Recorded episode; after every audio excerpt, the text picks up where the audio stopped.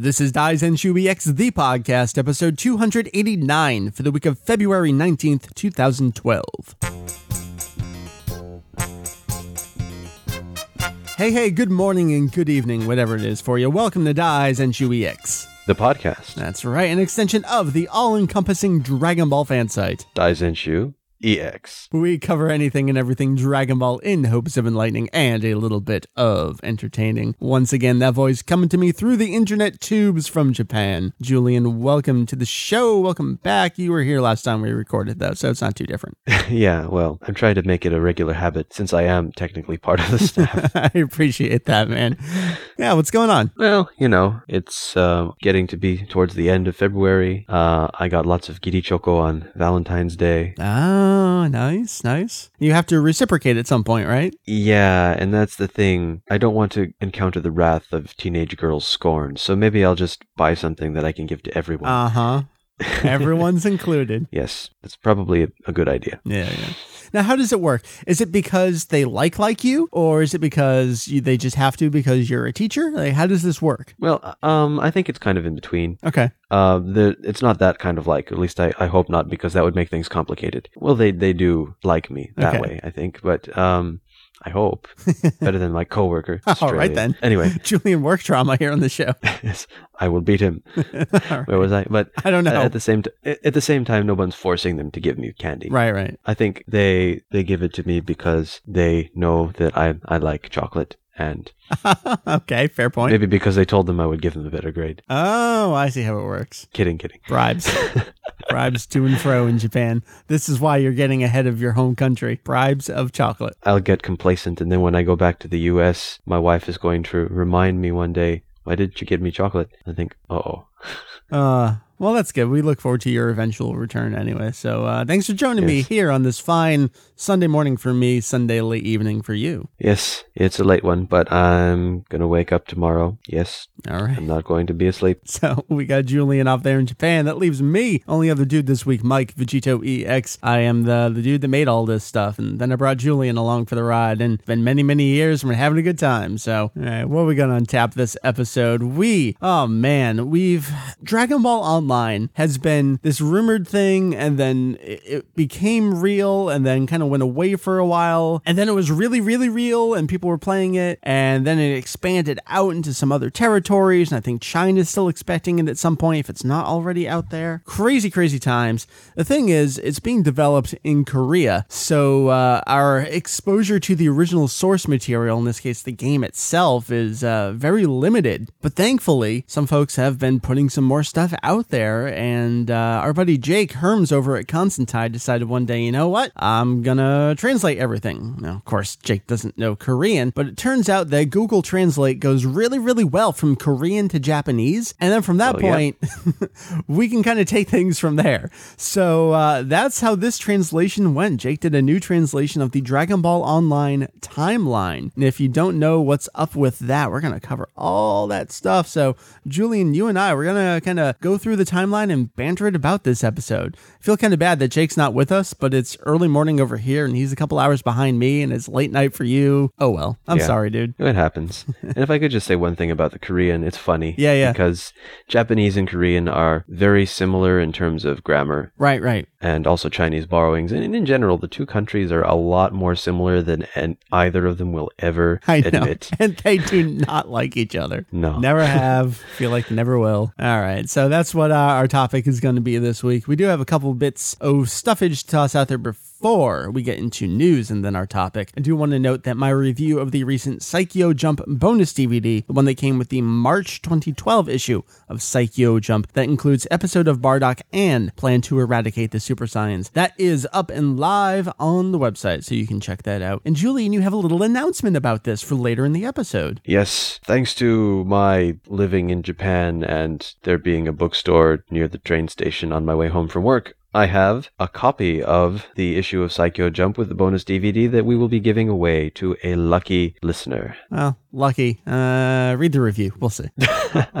well, re- relatively speaking. Right, right. I mean, it wasn't that expensive. If you wanted to order it, shipment was kind of a pain. But the, the thing was, this is a monthly issue, and retailers online, like uh, CD Japan, they only get so many copies. They sold a bunch more, and uh, it was kind of strange. They sold out a bunch of pre orders. It went away for a while. And then I think we convinced them that no, we can sell about another 20 probably today if you put up another batch of them. So I think they did and sold all those out as well. So if you didn't pre order it, you pretty much can't get it at this point. So if you didn't have a chance to order it or don't have the capacity to order it, you can enter our contest later this episode. We'll give you two weeks. Stay tuned for all those details for the end of the show. Guess the only other thing I want to mention before the news uh, our buddy Lance is doing some great work. We've finished up our manga review of Awesomeness after, what was it, four, almost five years that we went through that volume by Yeah. volume through the manga, dissecting it, reviewing it. We've moved on to the Dragon Ball GT review of Awesomeness, but Lance, you may know him from our forum as Gaffer Tape. Uh, he's doing his own kind of spin on that from all the way back at the beginning of the series. He's doing it in video format. You can check that out. I will provide a link to it. His first episode, I think he did an absolutely wonderful job, and I am so on board with his take on character names. I'm glad I have someone else I can bank on. I think it's me, it's Lance, it's Rachel. We're the only ones. We're we're flying that flag for Bluma, but uh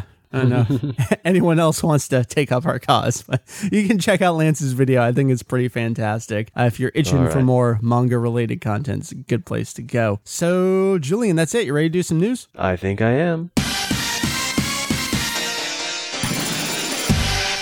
We've got some great news for you this week. Stuff all over the place. Bunch of Funimation news, bunch of Japan related news. First thing we'll get you started with here. On February 8th, Funimation put out a new survey, online survey you could take. It was called Dragon Box. What's next? You help us choose. And it started off with Funimation is considering releasing additional Dragon Boxes. Very, very interesting timing on hmm. this. Of course, we know by now that Funimation has suspended all their work on their remastered Blu ray release of the Dragon Ball Z TV series. They got through two volumes in the span of six months. That project was announced and then killed off.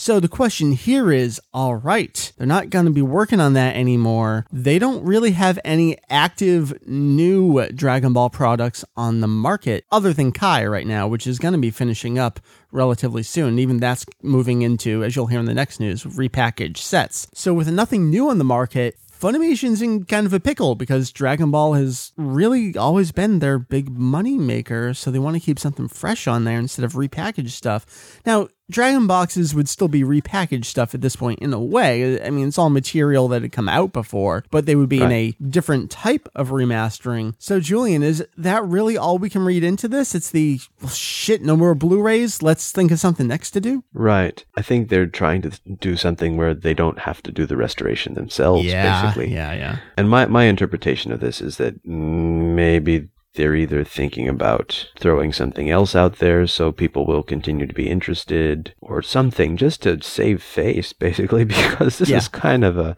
a huge debacle. It makes it look like they had no idea what they were doing going into this. Yeah. So, Totally, totally. I, I think that's a great way to phrase it too, saving face a little bit. It's uh, we're really sorry, and you don't want to do nothing. You want to have something. Right. So I almost feel like Dragon Boxes would be a cheap way. I mean, they would still have to do new license negotiations and all that stuff, but sounds like they're considering it. The only thing I do want to read is their disclaimer at the bottom of the survey before anyone jumps to conclusions. Um, their disclaimer reads now before anyone starts to go into conniptions, this is not a guarantee that we will be releasing more Dragon Boxes. At this point, we are considering it, but we need input from all of our fans. So, if you want to see your favorite Dragon Ball saga get the limited edition Dragon Box treatment, make sure you take this survey and tell all your friends to take it too. The more responses we get, the better. Now, the survey goes through its.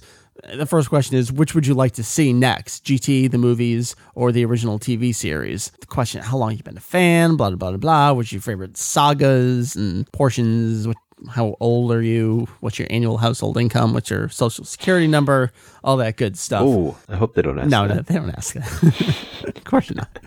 So uh, if you have not taken this survey, uh, I definitely suggest doing it. And even if you're not interested in the Dragon boxes, take the survey and say that as well. I mean, I think any input they can get would be appreciated at this point. Of course, we're uh, hoping they would move into the Dragon boxes. The series need them in different ways, and I, I don't know how to describe it. I mean, the blue bricks are pretty decently okay. They're zoomed in though a little bit, and that's a concern. Um, the audio is not very good on that, and it's not particularly great compared to the Dragon boxes either. GT uh, needs a little less, but we lost the next episode previews in the move to the green bricks. Uh, there was something else. I can't remember which one was progressive and which one was interlaced. Oh, I think it was GT that ended up still being interlaced. Um, I always get that wrong. Uh, and still got the new logo on there with the the Barry Watson shiny hard edges logo at that point. So uh, the movies, I think, even though Funimation has put the most work into the movies, it seems over time they did their remastered double features, which got Blu-ray releases as well. The audio quality on Dragon Box the movies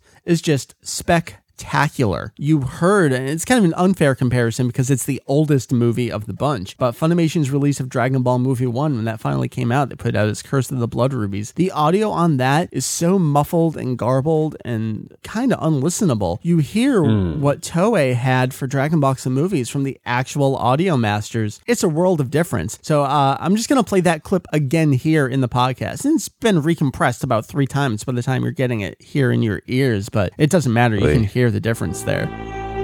古い昔から語り継がれた伝説があるこの世の中には7つのドラゴンボールという玉が散りばめられておりその7つのドラゴンボールを集めて呪文を唱えるとシェ古い昔から語り継がれた伝説がある。この世の中には7つのドラゴンボールという玉が散りばめられておりその7つのドラゴンボールを集めて呪文を唱えるとシェンロン and I know Julian, you would take issue with this, and I know Jake always takes issue with it. Uh, I cut that clip in the middle of a sentence. I think so. Uh, Why? I, I, well, it was just the way that Joji Yanami kind of pulls down what he's saying there, and I didn't want the clip to go on too long. And if you don't know Japanese, it sounds natural enough. So I, uh. I do apologize for that, but I didn't want, you know, a two minute clip of narration from the beginning. But anyway, uh, is there anything else to say about this uh, Dragon Ball survey news? I feel like we kind of tore it apart and it's just a simple little survey. Well, I guess that does kind of cover it until we get more information. Yeah, yeah. You know, it'd, it'd be nice if they decide to release something else, but we can only wait and see at this point. Yep, they got nothing to announce. Take the survey. All right. Uh, one more Funimation thing before we turn it over to uh, Japan for a little bit. Uh, Kai season updates. Now, back in August, Funimation released a season one pack of Kai that contained, um, I guess you'd say combined, the first two parts, episodes 1 through 13 and then 14 through 26. There were a lot of shenanigans with this one. It was getting pulled from online listings. I think it went up and down from Amazon twice. We all assumed it was because of the Kenji Yamamoto score, but uh. as far as we know, it still has the Kenji Yamamoto score on it. Well, oh um, a couple weeks back, we talked about parts one through four being officially discontinued in favor of season sets. Now, this makes sense because we know that parts one through four, Funimation released those all with the Yamamoto score. Parts five onward all exclusively contained the Shinsuke Kikuchi replacement score. Funimation told Crunchyroll that season two would be coming in the summer. Well, the uh, May solicitations are out. Both season one, which is I don't know if you call this a re-release or a re-re-release at this point. And oh. season two are due out on May 22nd. So replacing those parts one through four. Julian, if yeah. if part one comes out and still has the Kenji Yamamoto score, I kind of have to wonder what the hell they're doing at this point, right? I think they're just having a very bad day at the office. I know. Someone's literally okay, falling asleep at the encoding machine at this point. Yes, I've got these masters all done up, and wait a second, which one's which again? Shouldn't have left them next to each other. I know. got to send them off to the printing factory. We have to assume these will be Kikuchi, right? One would hope. Oh dear. Kind of frightening, kind of scary, kind of amusing, all wrapped into one. Yeah. Wasn't Kai just a disaster through and through? I, I, I tell you, it didn't seem like they knew exactly what they were doing going into it. All right, Julian, take it over Japan. What we got going on? Okay, well, uh, for those of you who missed out on the episode of Bardock the first time, you're in luck. Naho Oishi's manga version of the new Bardock story was originally printed in August, September, and October 2011 V Jump issues, and of course we had that review up on the site, but all three chapters will be coming to the April 2012 V Jump. So if you missed out on it last year, this is a great chance to grab it all in one shot. Yeah, man, they're just following up on this Bardock stuff constantly. Yes, well, it's what they got. Yeah. At this point, I, I'd love just a Naho Oishi Kanzenban styled release. I mean, we've got enough at this point. We got this, we got the Jump Super Anime Tour special, got enough SD chapters at this point. Pack it all together. I'm good to go, man. Right, well, we'll see what they come out with. I'm always up for some new material. Yeah. Well, Hint, SD, is that new material? Sort of. Mm, it would be more interesting if it were more new and less rehashing what already was without any. Uh, I don't know. She's starting to throw some gags into the most recent chapters. Did you actually check out this issue that you bought? I haven't opened it up actually. okay, you need to look at it. Just got the DVD. Last month's issue and this month's issue, uh, they each have at least one really, really solid gag in there. So you need to check that out. yes, one solid. Yeah, one solid. I know. All right. Let me talk some video game stuff here. Uh, earlier in the month, the website Blistered Thumbs they posted up a report saying Namco Bandai was working on a DBZ action game for the Kinect on the Xbox 360. If you're not into the video game scene, that's the camera that looks at you and you do things waggling your arms around. No controllers necessary. Well, this past week, Siliconera noted a rating for a DBZ action game on the Korean Rating Board's website, basically confirming its existence at this point. There's no word on a release date or territories or pricing, anything like that. But if there's a rating for it, I have to imagine it's pretty far along in its development. I'm just kind of shocked we haven't heard anything about it in uh, any kind of Shueisha related publication. Uh, it doesn't sound like it's going to be an American exclusive if Korea's getting it. So I don't know. Julian, there was uh, someone asked on the forum recently in response to my news update about this, which is, you know, 360's just never done well in Japan. I know you're not huge into the gaming scene, but do you think you could provide any kind of information why doesn't Microsoft do all that well over there? Well, I don't know. I think part of it is just that it's kind of, you know, a separate thing unto itself. Whereas Japan, you have the stalwarts of Sony and Nintendo chugging along as they have been. Yeah. And, well, I don't know. Microsoft, I think, also tends to target much more heavily the sort of demographics that are gamers in the US. Um, a lot of first person shooters and You know, that, games like that. That's the standard response. And I always point back a couple years ago, Microsoft went heavy into the Japan market. They snatched up Mistwalker to do Blue Dragon for them. That was Hironobu Sakaguchi and Akira Toriyama. You don't get much more Japan than that. So they did that. They did, I think they had a Tales game at some point. Eternal Sonata came out first on the 360. They were going big time after Japanese and specifically RPG developers, but it's still just did not work. Is there really just this, I don't know, do you call it xenophobia toward the American products? I don't think it's xenophobia. It's just I just think it's the the general attitude towards the the platform and that I don't know. There's the just gen- general perception that it um So it's, doesn't. it's more just perception. So it's not even really an accurate gauge of it, right? well, I don't think it's necessarily entirely accurate. Yeah. But at the same time, I don't really have numbers that I, I can't say whether Right. it's done really poorly. Well, it has. I I think the Kinect has sold in the hundreds at this point, something like that in Japan. Wow. Yeah, it's probably not that bad. It's probably in a couple thousands at this point. But yeah, when the numbers were coming out, it was just terrible. Yeah, they do do they do do commercials and things. They do. They they of course, tried. the angle that they used for Kinect was, I think, there was uh, some kind of music game where you had to like do the dance along with the song, and they used an AKB song. Yeah, yeah. They're, they're this is not targeting that. something that. I want. Well, no, that's you though. I mean, the deal with Kinect is you need enough room to move around and be seen for it to kind of gauge and tell the space in the room. that would kind of be a stroke against it in Japan as Yeah, well. yeah. I mean, that's that's an accurate statement, right? Most people don't have that kind of room. Well, even if they have a house that's big enough, generally the rooms tend to be smaller. Mm. Anyway, we're due for another big international Kai update, but we just haven't had a chance to review all the big news lately. Uh, ANM TV posted up about Arait Multimedia gaining the rights for Spain, a censored TV broadcast, and an uncut home release. But there's a bunch of other stuff, so stay tuned for that. We will get to it. And our buddy Sankofe is saying, hey, hey, where is it? Come on, posted up a bunch of stuff. When are you going to talk about it? We're getting to it. Just kind of keep forgetting about it. Just got to remind me every week or so. So I think with uh, news out of the way, good batch of news, let's talk about Dragon Ball Online.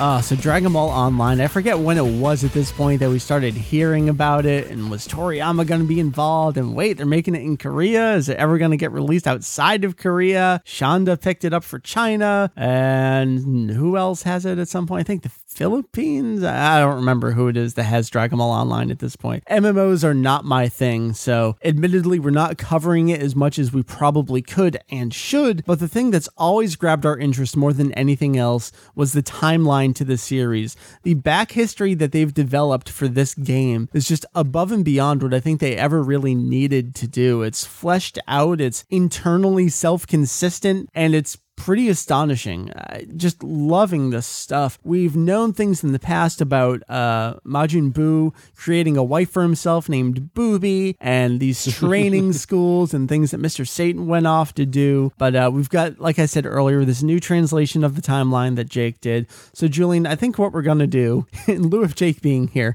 is kind of go through his translation. Remember, from Korean to Japanese to English. So it's going through a couple languages, but we're fairly confident in this translation here. Talk about what goes on in these years and just what we think about these stories. And I think what's fascinating about this is we're talking about this as we're starting our GT review of awesomeness, where the back history and the ongoing story is terrible. Mm, And this is yeah. Good. Yeah. Um, Jake starts off here. I think it's a, a good note to make. Uh, Goku and Bulma first meet in age 749. Goku takes off with Oob at the end of the series in 784. The first date we have here is age 787. So the Dragon Ball Online timeline starts three years after the end of Z. So this essentially does replace, in a way, Dragon Ball GT. We're not going to talk about what is canon, OMG, what is canonical to what. Not an important question, not really relevant to the discussion here. It's all up to your individual choice and interpretation. We're just going to talk about the events and what we think about them. Julian, get us started three years after Goku takes off with Oob after the 28th Tenkaichi Budokai. What happens? So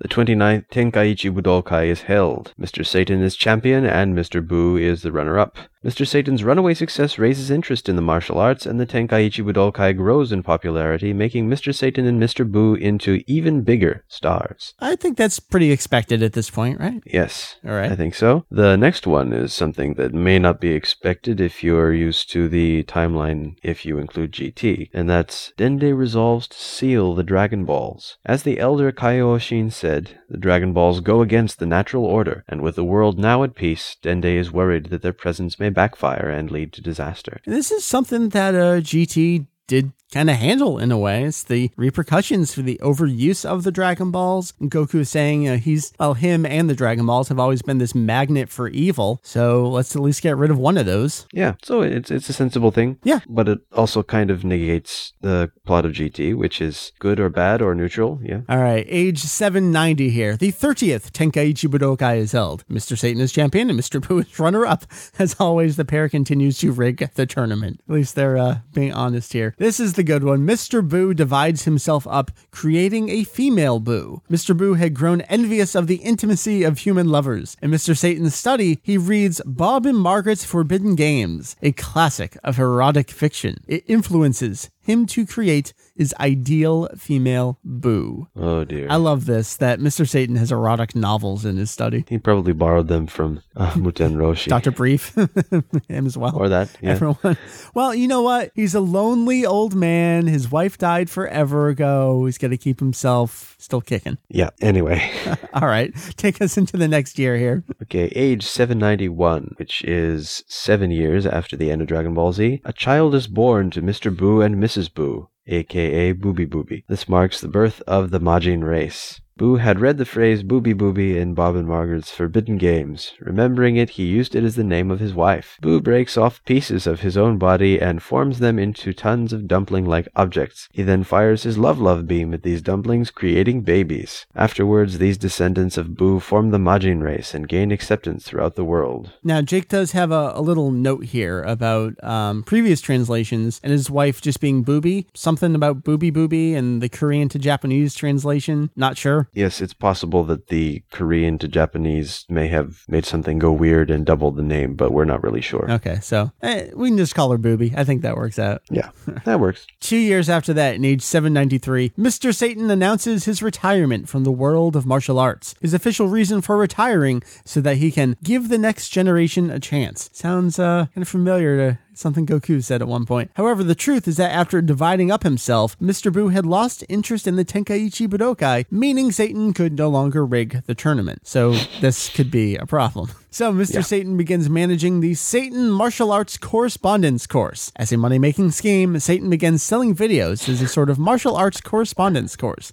These videos are really just overpriced ripoffs that use special effects to make Satan look impressive. Something he was always railing against, these special effects and these tricks that people had going on. Here he goes, using them himself. This is going to come back to bite him in the ass just the next year, though. Oh, yes. So, continuing on, age 794, 10 years after the end of Dragon Ball Z, Satan Martial Martial arts Correspondence Course is restarted as the Pan Fighting Network, which features Pan as an instructor. Purchasers of the Satan Martial Arts Correspondence Course begin demanding their money back en masse, complaining that the course hasn't made them any stronger. Disgruntled customers storm Satan's house, only to be beaten back by Pan, now 15 years old. Pan's handling of the situation becomes big news, and so the Satan Martial Arts Correspondence Course is revived with Pan as the instructor. This martial arts course would go on to gain great popularity among the young who saw it as just another sport. Note, there's something about Pan asking Bulma to develop a system for conveying large traffic to a distant location to create a true martial arts correspondence dojo or something like that. But What's up he- with that? I, I guess it's something that came through garbled from the Korean to Japanese translation, so he couldn't figure it out. Gotcha. All right. Well, I guess anyway. We'll work on that at some point. All right, so age 796, the film The Legend of Satan opens, starring Mr. Satan. Mr. Satan ends up being very active as a movie star, appearing in all sorts of movies, including everything from romance films to action flicks. The Legend of Satan is a thrilling action movie which uses special effects to depict Mr. Satan fighting evildoers with the same kinds of techniques as Goku and Company. Though it fares poorly at the box office, it gains a cult following. Influenced by this film, some begin studying Pan's system of ki manipulation, leading to the birth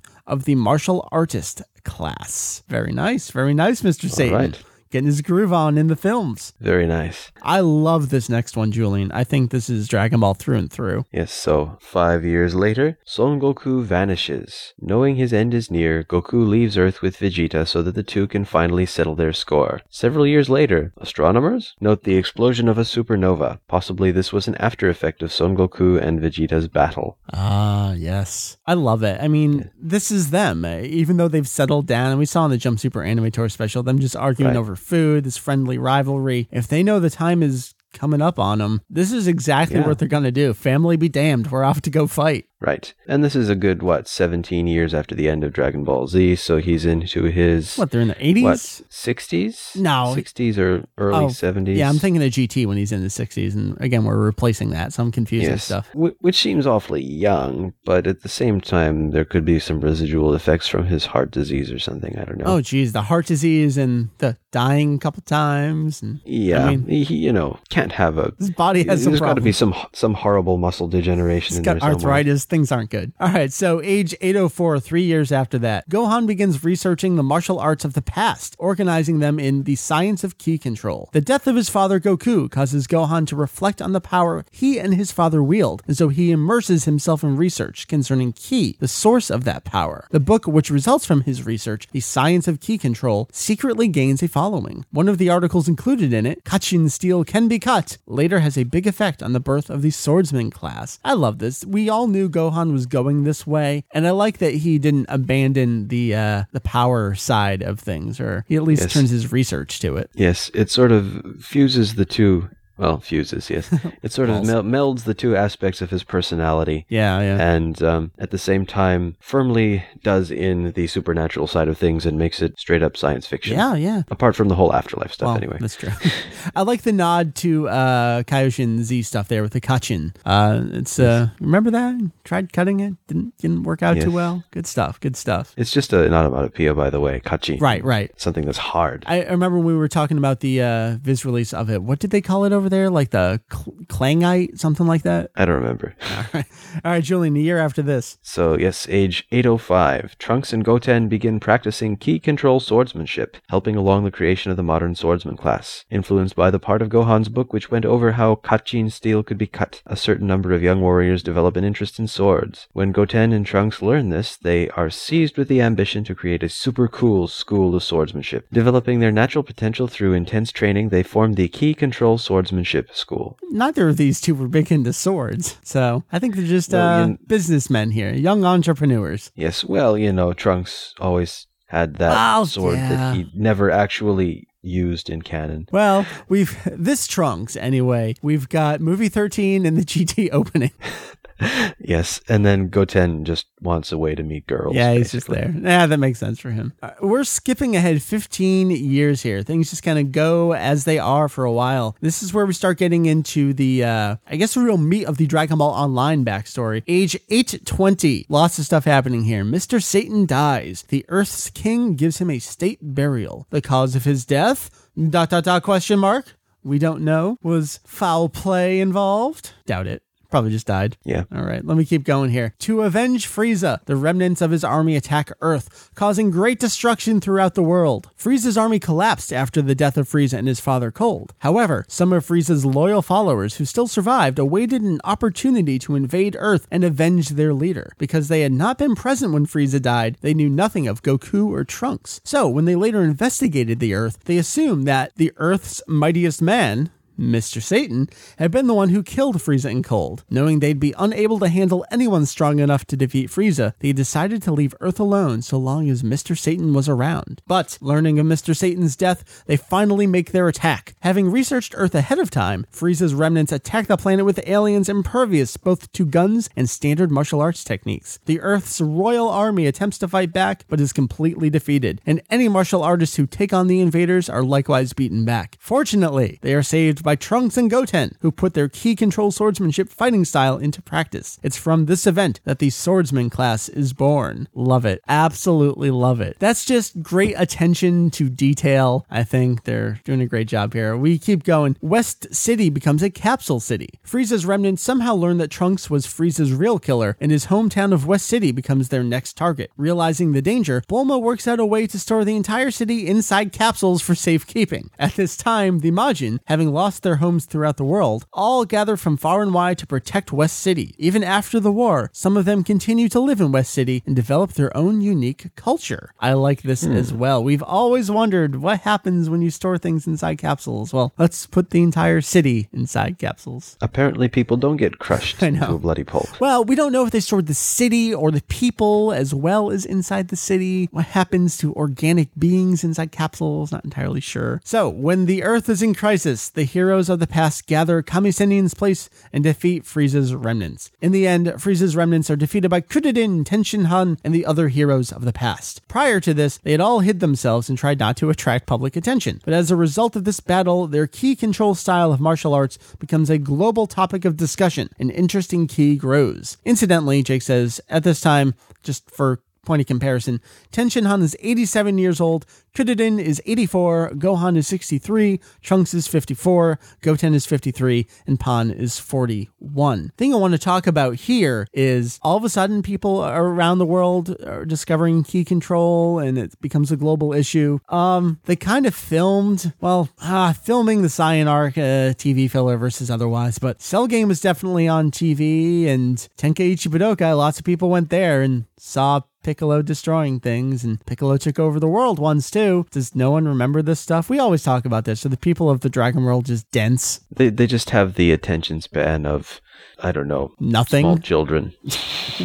Unbelievable. So that's some uh, great back history here. So, Julian, tell me the next year, age 821, just a year later after the defeat of Frieza's army. Yes. So, having helped defeat Frieza's remnants, Kuririn creates the new Turtle School. At this point, we have to imagine that he looks fairly similar to Kame Yeah, well, and his GT interpretation probably as well. Get the Yeah. gray hair going on. Maybe a beard. Anyway, with there now being much interest in ki based martial arts, as outlined in Gohan's The Science of Ki Control, people begin asking Kame Sennin to start teaching martial arts again, but Kame Sennin refuses, citing his age, and has Kuririn and Tenshinhan take his place. To answer the question of what can Earthling warriors do, the two of them create the new Turtle School and new Crane School. And what do you mean citing his age? I know, right? Wasn't he already 300 or something?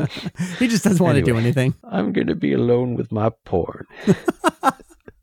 Quote of the century. Anyway, Kuririn is keenly aware of the gap in physical prowess between Earthlings and Namekians. Thinking hard about what role humans could play, he finally settles on support, focusing on ways to weaken the enemy and strengthen one's allies, even in cases where one is not powerful enough to fight the enemy directly. The humans are the healers. I love it. yes, story of his life, you know. Yeah, yeah. He persuades the new generation of warriors that people are needed to fill such a role in battles against overwhelmingly strong enemies. He had acted in precisely this capacity during many of his battles with Goku and the others, and believes there is nothing shameful about it. Anymore, anyway. He sets up his martial arts school in the same town where Goku had first been active. Despite his talk about supporting roles, perhaps in some way he still does consider Goku his rival. Even after Kuririn's death, his spirit is passed on through the new turtle school. Note uh, he has no clue what town they're referring to here. Perhaps they mean Mount Paozu, which is not really a town, but some translation glitch may be to blame. It may also be the towns terrorized by Oolong or the Rabbit Gang or any other place from early in the series. Yeah, yeah. All right, so we've got the new turtle school here. Tenshin Han is doing the new crane school. So Tenshin Han officially established as the new Crane School. During the various battles in the past, Tenshin Han had been eclipsed by the Saiyans and Piccolo. He and Kuririn could not be satisfied with this power gap between them and the aliens. While traveling throughout the world and continuing his training, Tenshinhan forms a theory that ki attacks, rather than support, is the key. He remembers how the ki attacks had allowed him to participate in fights with opponents overwhelmingly stronger than himself, such as when he caught Cell off guard with his Shinkiko Ho, or when he contributed ki to Goku's Super Genki Dama that destroyed Majin Buu. If one could perfect such ki techniques, they could be used to take on powerful enemies that would be difficult to fight on one's own. Tenshinhan passes these ideas on to the next generation of Crane warriors. He sets up his school near the mountain of refreshing scenery, formerly Mount Frypan, the home of Kame Sennin. Perhaps this was so he could never forget Kame Sennin. I love that that note there at the end because uh, we always loved, just to absolute death, was the 22nd Tenkaichi Budokai when Tenshin Han finally has this realization in that conversation with Kame Sennin. Like, you don't have to act this way. There's a way to be the better man and still have your pride as a martial artist. And uh, I think that just shines Yeah. through here. Also, it's it's um, setting up rival schools that aren't rivals because they hate each other. It's Right. just their different philosophies. Yep. Which is good, I think. Yeah, yeah.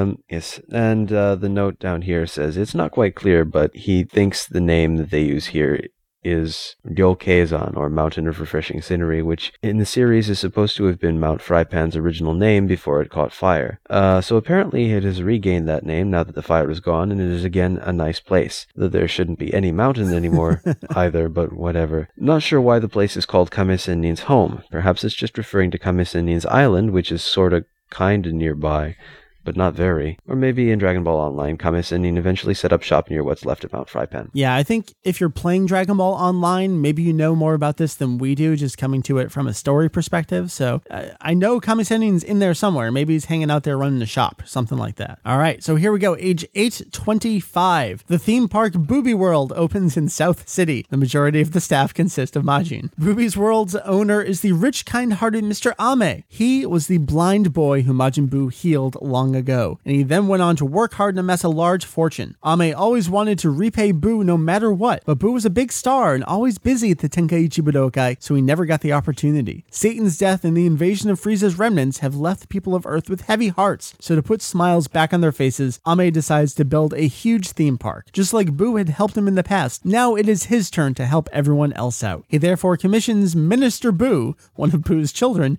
to produce the theme park, desiring that the Majin use their powers to bring people joy. Progress on Booby World continues with fun and tasty as the park's main themes, and so the park guards are divided into the fun zone and the tasty zone. Special technology is developed for each section, and many Majin are hired as staff. Uh, Julian, do you want to talk Jake's note here just a little bit about the name? Yes, so there's some Korean to Japanese craziness going on. And so he says, no clue what the former blind kid's name should be. So it might not be Mr. Ame at all. Right. The Korean to Japanese Google translation tosses out the kanji for rain, or ame. However, there's a part left out from the above that says the kid gave himself that name in order to never forget his gratitude towards Boo for granting him eyesight. So apparently there's wordplay or something in there that's not translating. Elsewhere, the Google translation seems to call him Mr. He, a prefix meaning not or un. This has a somewhat clearer connection to the idea that he used to be blind but is nonsensical as a name. This is probably something somebody with an actual knowledge of Korean is going to have to explain. I also don't know if Minister Boo is the guy's name or just a Google translation glitch. It does say Minasta Boo, right? Well, Minista Boo. Hmm.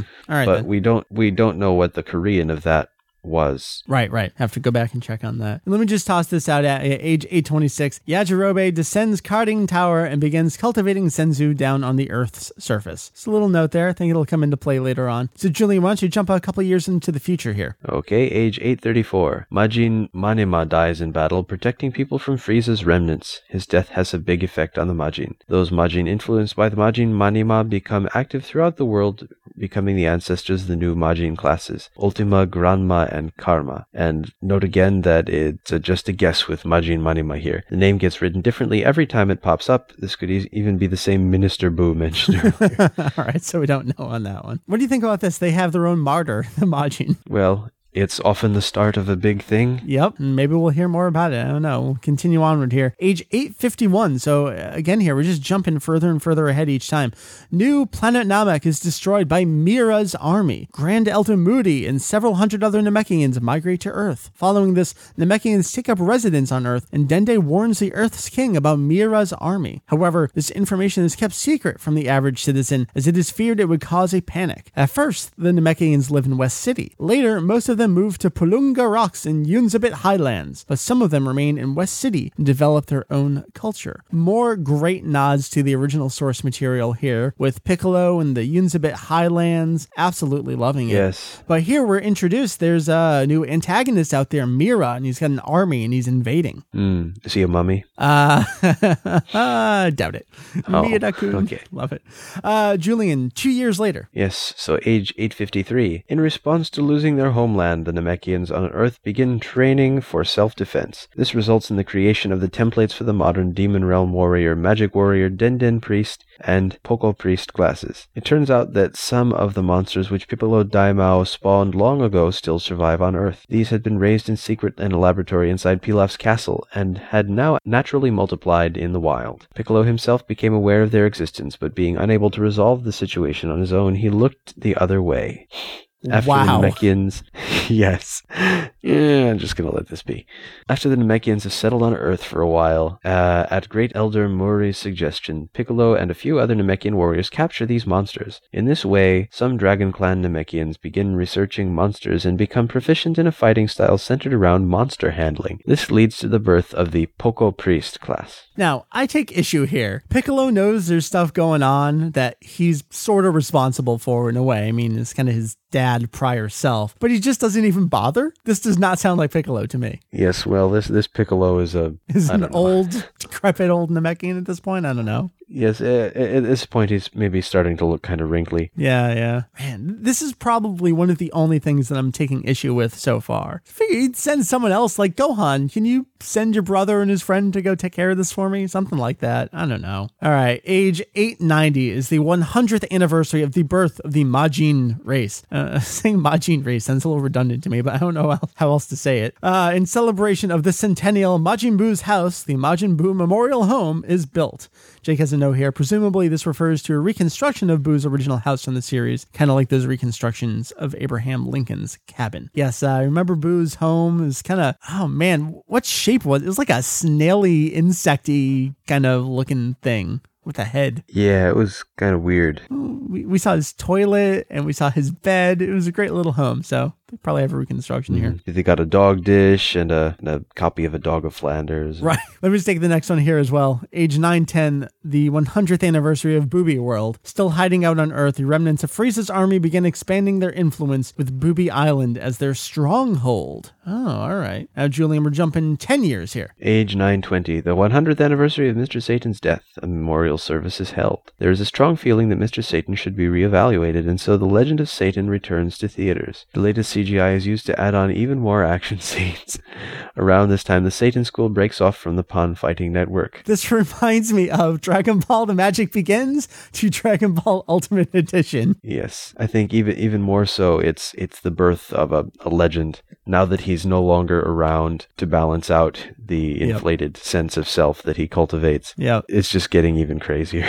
okay, age 940. The egg of evil born from the evil in the hearts of the Namekians who immigrated to Earth is first discovered. Uh, it is placed under a strong seal for safekeeping. Uh oh. This is interesting. I mean, clearly we're getting back to the Piccolo Daimao stuff here and their reproduction, but the egg of evil, is it a single egg that multiple Namekians contributed to, or is it just one and kind of the innate hatred within some of them is being absorbed? I, I don't know. This one's a I'm little unclear sure. to me. Namekians, what is it with them and Yeah, right. having their evil manifest in physical form? Oh don't. It's, it's like their version of the legend of the Super Saiyan. And every mm, couple hundred years, someone's got to spit out a demon. They need anger management classes. I know, something. right? Age 951, 11 years after that, the 100th anniversary of the Namekians migrating to Earth. So they've been around for a while.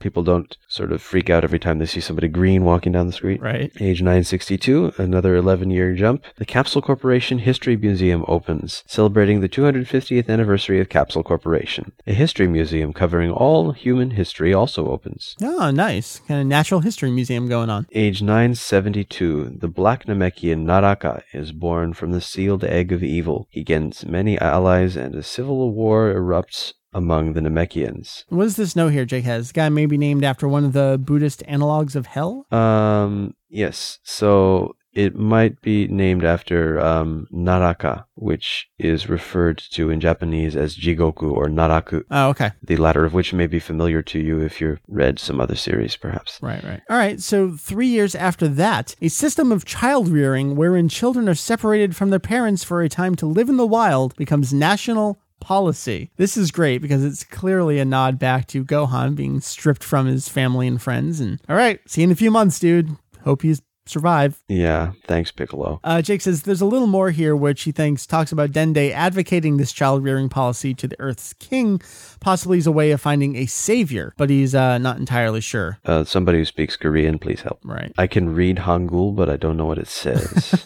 Let me just jump ahead here as well. Age 990. Various evil organizations begin to emerge, perhaps as a result of the turmoil surrounding the increasing frequency of monsters in the wild. So, Dende has Popo stones installed throughout the world. Dende has Udanai Baba install these stones in every region. They allow people to designate the place they return to if they lose consciousness in battle. They then automatically carry people away when they're on the brink of death. So, they're writing a reason for spawn points in the series here. I like that. yes, and having Mr. Popo do it. Yeah, yeah, it makes sense. Uh, with the help of a spirit medium robot, Pilaf's descendant Paella resolves to carry on in his ancestors' footsteps to take over the world. Uh, Jake's not sure about the spirit medium robot thing, but that sounds like a Pilaf sort of kind of thing. Mm, rice. I love it.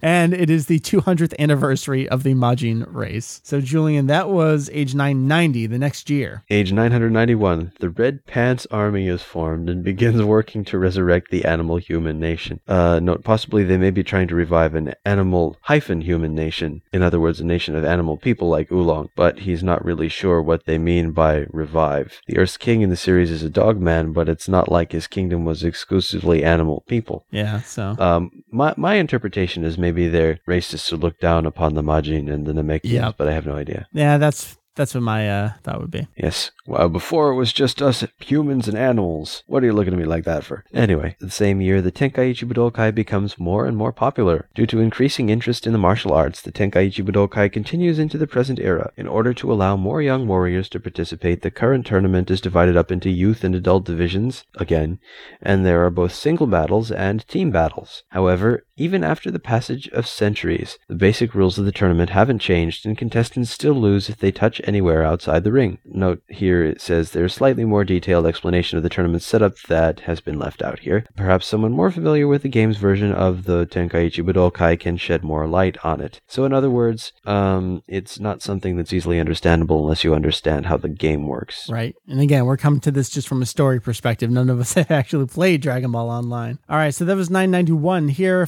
four years later, in age 995, Showa Long betrays Capsule Corporation and joins Paea's gang. Jake says, yet another name he has no confidence in. Showa seems vaguely close to Shu, though, one of Pilaf's henchmen, so perhaps it's supposed to be a takeoff on that. Showa Long might also refer to two separate henchmen. Not entirely sure. I do remember the name Showa appearing up uh, a while back when we first started hearing about this, so it's definitely related to that. Okay, next. Mira invades Earth, uh, age 998. His mothership lands on Booby Island, and this becomes his base as he invades the past. Ah, he's from the future. Interesting. Uh, so, at Dende's request, Piccolo investigates various evil organizations, including Mira's army, that have appeared throughout the world. So this is more just Piccolo's not doing anything of his own accord. He needs to be ordered around to actually do things. He's old. I don't know about this Piccolo. Ah, all right, here we go. Age 999. Trunks, now a time patroller, arrives in this era in his time machine. He warns of Mira and the danger to the universe. This sounds familiar. Piccolo begins Time his cop. investigation into the unusual circumstances throughout the world. He learns of the Red Pants army, Frieza's remnants, Paea's gang, and Mira's army. Returning from his investigation, Piccolo informs Dende of the threat Mira poses to the Earth. At the same time, he realizes that at present, Earth has no warriors capable of opposing this threat. Now, hoping that a savior will appear among the Earthlings, Dende revives the Dragon Balls. He creates multiple sets of Dragon Balls, hoping that by fighting over them, young warriors will refine their techniques and character. The presence of multiple sets allows for warriors of diverse skill levels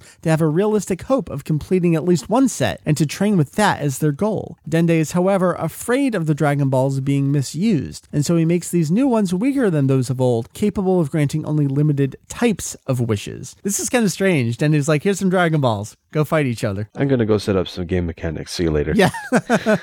but again, they're writing that into the story. I think that's really important. There's a reason for all of this stuff to exist. Even if it's only sort of kind of written in, it still feels like the Dragon Ball world. And other than Piccolo being this investigative reporter that doesn't really do anything to earn his keep, uh, everything's pretty good so far, right? Yeah, I think so. You're taking us here into the final year, age 1000, the year that Dragon Ball Online itself actually takes place in. Yes. Age 1000, the setting of the game, a full 216 years after the end of Dragon Ball Z. Among the three races, human, Namekian, and Majin, many young warriors called new champions appear and continue training and adventuring in order to oppose the various threats facing the Earth. Meanwhile, Mira uses the Red Pants army and Frieza's remnants to seize more and more control of the Earth. In order to become even stronger, he uses a time machine to travel to the past in an attempt to steal Son Goku's DNA. Ah, so he's like uh, Bishop and Mr. Sinister all in one. And Dr. Gero? Yeah, and Dr. Gero in a way too. Guided by Trunks, the new heroes avert the threats posed by this history warping time breakers. Thanks to them, it looks as if the multiple diverging histories have safely been repaired back into one. However, the roots of evil still remain within the shadows and crevices of history. And Jake has one more note here. It says, besides repairing the divergent histories, it also says something about the heroes averting the rupturing of time storage. But he's got no clue what that could mean as well. So again, if you are playing Dragon Ball Online and you have a clue, but this sounds more like endgame stuff that I don't know if it's at that point yet either. So we have taken you basically in Dragon Ball Online's back history from the end of Z all the way through the game taking place. We spent a lot of time on this. I just wanted to cover it. Uh, if you're not really, really into the fandom, this is the kind of thing you probably know nothing about because it's so poorly documented elsewhere. And uh, even us at Daizenshuu EX and Kanzentai haven't been doing a really good job covering it. So I hope this is a good place for you to start. Before we wrap up the episode here, Julian, again, in light of our coverage of Dragon Ball GT and its story, its ongoing story, and it's even got its own back history at the same time, kind of concurrent with the uh, timeline we know, want to compare it a little bit here to Dragon Ball Online. What are the differences? There's just such a different tone and feeling to it. Can you put your finger on it? What makes this feel different? Hmm, that's a good question. I think in some ways it's just getting back into almost a comedic tone that there are some very drastic events that happen but they're relayed in a manner that doesn't make it very hmm dramatic it's just sort of like a history record somebody opening a book and reading down a page Yeah, yeah. and you know i think that works for what it is setting up the the tone of the work in general Yeah, I love how you describe it. It's the it's kind of like the Dragon Ball series itself, where it's got this comedic tone to start things up, and it just slowly evolves over time into the fighting, but at the same time keeping the humor that was there the whole time. I think that's what makes Dragon Ball what it is, and I don't know that GT really accomplished that. It, it tried, but that spark there just wasn't there. I love how they're tying in all the characters we know and love. And even though they're just mentioning little things like Yunzabit Highlands and the Kachin, it's enough to fool me into thinking it's really well developed. I don't know. right So I guess uh, the big question here is, Julian, is that enough to make you want to play an MMO? um i don't have that kind of free time Yeah. I know. If it were to come out here, I'd probably play it for a little bit. I, I don't know that I could get super involved with it. It's the kind of thing where if you're going to be an expert in Dragon Ball Online, it's like you can't do anything else. I wouldn't be able to run the website, do the podcast, or play other video games, anything like that. So uh, Right. I, I think we need the super Dragon Ball Online expert out there to start diving in. Hopefully, one that knows Korean as well. So we need someone that's fluent in Korean, enjoys MMOs, has no aspirations to do anything else, is a wonderful public speaker so they can come on the show as well, and is also probably a decent writer so they can write articles about it. If that is you, I'd love to hear from you. All right, Julian, we've gone on long enough. We've got some questions that folks have uh, sent out there, but I think we'll save them for another time. Uh, before we wrap up the show, though, we got to talk about this contest.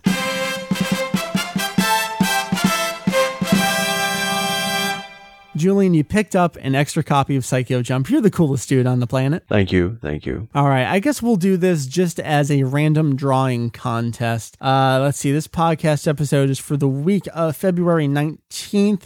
So let's do two weeks from now. Let's say that you need to have your entries in by Saturday, March 3rd at 11:59 p.m. Eastern Time. That is your deadline here. All you got to do is send in an email. I know, I know, in this age of Twitter and Facebook, it's very difficult to fire up Gmail, whatever Outlook, Thunderbird, whatever you use. Send us an email contest at daizex.com. C O N T E S T at D A I Z E X dot. Subject line can kind of be whatever you want. Don't really care as long as it says something up there. Julian, what would you like them to say to us in the body? And again, it doesn't have to be anything, but what do we like to read? What should they have? um Funny story, a poem? how about uh, composition of a hundred words or less that ends in a pun. I like it. So it's not going to get you any extra credit or extra entries toward it, but I think we'll read, let's say, the five best that we like that come in. So you want a composition, 100 words or less, that ends in a pun. Does it have to be about anything in particular? I mean, Dragon Ball, No. is that enough? Anything. Okay. Anything. It, it can be about Dragon Ball if they really want it to be. Okay, so you say I won't- I won't anything at all. Yeah. All right, there you go. We'll read the five best on uh, two weeks from now on the podcast. Uh, great. So you win a copy of the March Saikyo Jump issue along with its bonus DVD that has episode of Bardock and a plan to eradicate the Super Saiyans. If you have no idea what we're talking about, latest review on the website right now. You can read all about it. Julian, that's to wrap us up. This was episode 289. Thanks for staying up late and uh, shooting the shit with me, man. No problem. I know you're ready to go to bed. So why don't you tell the cool kids where they can find Yes. EX? Yes, they can find us on the internet. Just do a web search. No, um, seriously. You can find us on the internet at daizex.com. That's www.daizex.com. You can also find us uh, at, on the Twitter at D- DaizEX for news and site updates, and individually at VegettoEX, SaiyaJedi, and Mary TOT. Well, she's not here today. Anyway, where was I? Uh, Facebook? Oh, yes. And Facebook. You can find us at facebook.com slash DaizEX. That's right. Those are all the cool places. So we will be in your ears next week, episode 290 of our podcast here at Daizenshuu EX. Uh, potentially our Dragon Ball GT review of awesomeness number three. We couldn't quite get it off the ground this week. Everyone was a little busy with their schedules, but uh, hopefully look forward to that next week. We'll be talking about GT episodes 11, 12, 13, 14, 15. Next five episodes, 11 through 15. So, Julian, thank you again for joining us here on the show this week, sir. Yes, it's my pleasure. And of course, we have to thank our buddy Jake, Mr. Herms over at Kanzentai, for doing the grunt work on the Korean to Japanese to English translation Dragon Ball Online timeline that we talked about this episode. You can check them out over on Kanzentai, a part of our community as well. So, uh, for everyone, my name is Mike. Vegetto EX is www.daizex.com. We'll see you next week. Julian, wrap it up. Yes, thank you for listening to this week's edition of Daizenshuu EX, the podcast. We hope to catch you next week, and don't forget to send in your entry for the Saikyo Jump contest.